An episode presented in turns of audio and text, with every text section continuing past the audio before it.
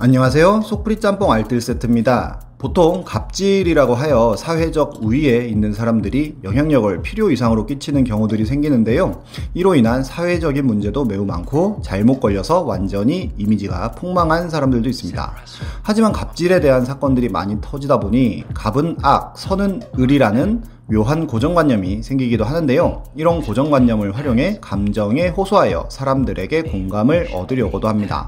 하지만 그러다 보면 피해자가 생기기 마련인데요. 이번엔 이렇게 호의를 권리로 받아들이고 여론몰이를 하려다가 딱 걸렸던 사람들을 모아봤습니다. 그럼 한번 볼까요?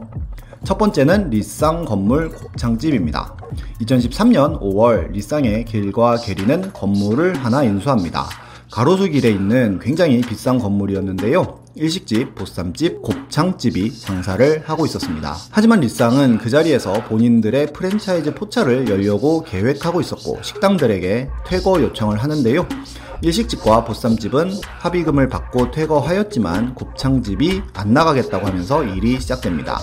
물론 건물주가 아무런 대책도 없이 그냥 나가라고 한다면 악덕 건물주이겠지만 뒷상은 곱창집 사장과 협상을 했는데요. 곱창집은 1억 5천만 원을 요구하였고 결국 5개월간의 무상 임대와 함께 1억 3천만 원의 보상금을 주기로 합의를 합니다.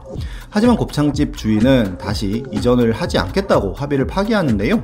결국 법적 분쟁으로 들어갔고 법원이 리쌍에게 1억 1천만 원을 지급하고 곱창집은 퇴거하라는 권고를 했지만 곱창집은 거절 후 언론을 활용하기 시작합니다.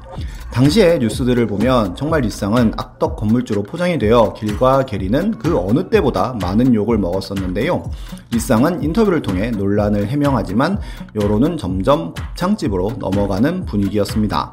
그러자 리쌍은 결국 다시 합의를 하였고 1억 8천만 원의 지하 1층, 지상 1층 주차장 짜투리 공간, 게다가 미관을 해치지 않는 증축까지 세 가지를 합의하고 2년간 임대차 계약을 맺습니다.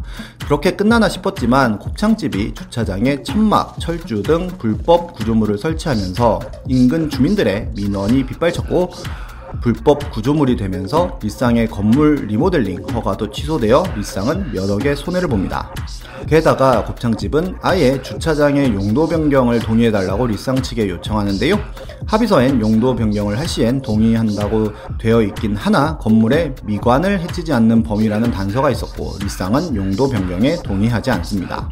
그러자 곱창집은 지속적인 내용 증명을 보내면서 리쌍에게 용도 변경을 요구했고 결국 길이 폭발하여 만취 후 곱창집 사장에게 찾아가서 욕을 하는 일이 벌어집니다. 이때 곱창집은 녹취를 하고 언론에 배포를 합니다. 그런데 녹취록을 들어보면 길이 욕을 하긴 하지만 이미 곱창집 때문에 몇 억을 손해본 상황에서 최대한 곱창집에게 장사를 해줄 수 있도록 하는 상황이 보였는데요. 이 영상으로 오히려 길에 입덕하는 사람들이 많아졌고 여론은 리쌍 쪽으로 돌아갑니다. 그리고 리쌍 역시도 더 이상 참지 못하고 그냥 나가달라는 내용 증명까지 발송하였고 결국 곱창집과 리쌍은 서로 맞소송을 하는 진흙탕 싸움에 들어가지만 그렇게 소송을 하던 중 곱창집의 임대차 기간이 끝나버렸고 계약 갱신을 요구하지 않았던 곱창집은 결국 강제 집행으로 철거됩니다. 법정에서도 리쌍의 손을 들어준 것인데요.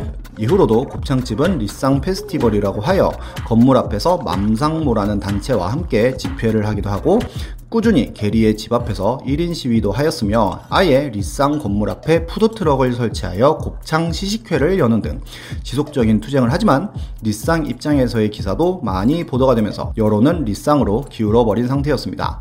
결국 5년간의 분쟁 끝에 둘은 합의를 하였고 공동 입장문을 발표하였지만 어떤 합의를 하였는지에 대해서는 알려져 있지 않습니다. 다음은 옥정 종이컵 급식 사건입니다. 올해는 학교가 문을 열지 않고 대신 긴급 돌봄 교실을 운영을 많이 했는데요. 말 그대로 긴급 돌봄이다 보니 학교장의 재량하에 급식 제공 여부를 결정하였었습니다. 옥정 신도시의 한 초등학교는 급식을 제공하지 않기로 결정을 했었는데요.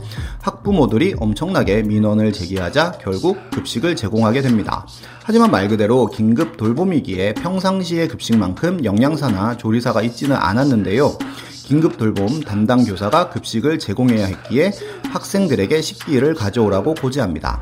하지만 한 6학년 학생은 식기를 가져오지 않았고 준비된 식기가 없던 돌봄 교사는 종이컵에 밥과 국을 제공하게 됩니다. 그런데 이를 본 학부모가 이를 지역 카페에 올리면서 일파만파 퍼지는데요. 심지어 SBS에도 제보를 하여 뉴스로도 나옵니다. 하지만 그 동네 맘카페 외에는 그 어떤 동정 여론도 생기지 않았는데요. 돌봄 교사들도 돌봄을 안 하겠다고 하여 교사들이 희생정신으로 돌봄을 했던 것이었고, 당시에 급하게 학교 선생님들은 영양사도 없이 급식업체를 구하기 위해 엄청 고생을 했었고, 교사도 컵으로 식사를 하는 등 열악한 상황 속에서 최선을 다한 게 보였던 것입니다. 옥정을 제외한 전국 학부모들에게 폭격에 가까운 욕을 먹고는 결국 사과문을 올립니다. 이와 비슷한 사건은 베트남에도 있었는데요. 올해 초에 다낭에 놀러 갔다가 격리가 된 사람들이 있었습니다. 그때가 한창 대구가 위험할 때였는데 대구에서 출발했던 비행기의 관광객이었는데요. 다낭시가 비용을 부담하기로 하고 현지 호텔을 섭외했지만 현지 호텔들이 거부하여 한 폐병원에 일시 격리를 시킵니다. 그런데 YTN에서 이를 취재하면서 인터뷰를 하는데 식사는 제대로 하고 있느냐는 질문에 한 격리자가 아침에 빵 쪼가리 몇 개를 주더라고 대답을 하였고 그대로 보도가 되는데요. 이때 베트남에서 제공했던 식사는 반미로 베트남 놀러 갔던 사람들은 한 번씩은 먹어봤음직한 아주 유명한 베트남식 샌드위치로 베트남 사람들에게는 아주 일상적인 식사이고 나름 최선을 다해 편의를 제공한 것이지만 이를 그저 빵한 쪼가리라고 표현을 한 것입니다.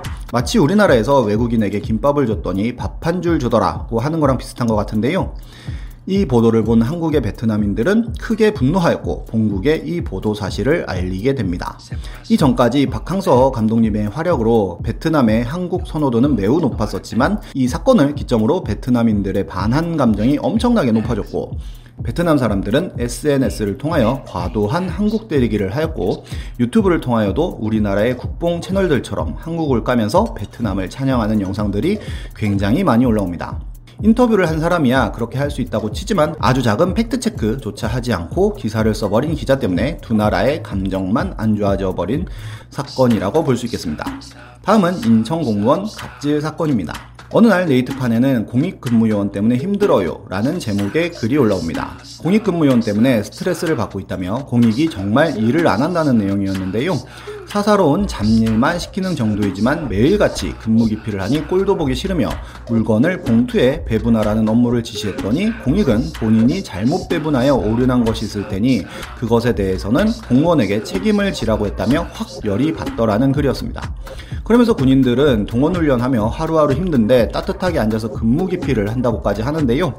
이 글이 커뮤니티 등을 통해 퍼지자 며칠 후 바로 해당 공익의 글이 올라옵니다. 본인은 일병 5호봉까지 하다가 허리 디스크 판정받고 공익이 되었다면서 소개를 하는데요. 미세먼지 대책으로 마스크 3만 5천 장이 왔고 이걸 혼자 30장씩 분류하라고 했다는 것이었습니다. 결국 공익은 휴가 나온 군인 친구까지 밥 사줘 가면서 함께 일을 처리해 2주 만에 했다는데요. 그런데 일주일쯤이 지나서 마스크 묶어놓은 것을 다시 꺼내서 큰 봉투에 전부 넣으라는 지시가 왔다고 합니다. 그러자 공익은 혼자서 하다 보면 오류가 생길 수밖에 없지 않겠냐고 본인은 업무 담당자가 아니기 때문에 책임질 수 없다고 했다는데요. 그러자 공무원은 일부러 들으라면서 큰 소리로 공익을 뒷담화 까기까지 했다고 합니다. 그러면서 쌓여있는 박스를 인정하며 30%도 안 된다는 설명을 합니다. 이걸 역시 거의 모든 커뮤니티에 퍼졌고 여론은 확실하게 공익 쪽으로 넘어가 버리는데요. 화난 사람들이 직접 그 동사무소에 찾아가면서 민원까지 넣는 상황이 되어버립니다. 그러자 바로 네이트판에는 해당 공무원의 사과문이 올라오는데 해당 공익 근무요원과는 대화가 잘 마무리되었고 본인의 행동에 문제가 있었다는 내용이었습니다. 그래도 여론이 수그러들지 않자 공무원은 1차 사과문을 지우고 자필로 쓴 2차 사과문을 올립니다. 그럼에도 제보가 이어지자 아예 해당 공무원에 대한 감사까지 착수하는데요. 해당 공익은 다른 곳으로 근무지가 재배정되었고 해당 공무원은 당시 15기간 중이었고 징계가 확정되면 공무원 발령이 취소될 수 있다는 소문도 들립니다. 이 사건이 유명해지면서 언론에서도 취재를 하자 동사무소 관계자는 2주 80시간을 준 만큼 무리한 업무를 시킨 건 아니라고 밝히기도 하고 지속적으로 공익의 근무 태도가 불성실했다면서 CCTV를 공개하겠다고까지 합니다. 하지만 공익은 조목조목 반박하면서 억울함을 호소하기도 했는데요. 심지어 허리 디스크가 있는 공익 공익에게 김장한 김치와 쌀을 옮기라고 했다면서 사진을 보여주는데 해당 김장이 허름한 지하 주차장에서 이루어지고 있어서 동사무소는 더 욕을 먹습니다.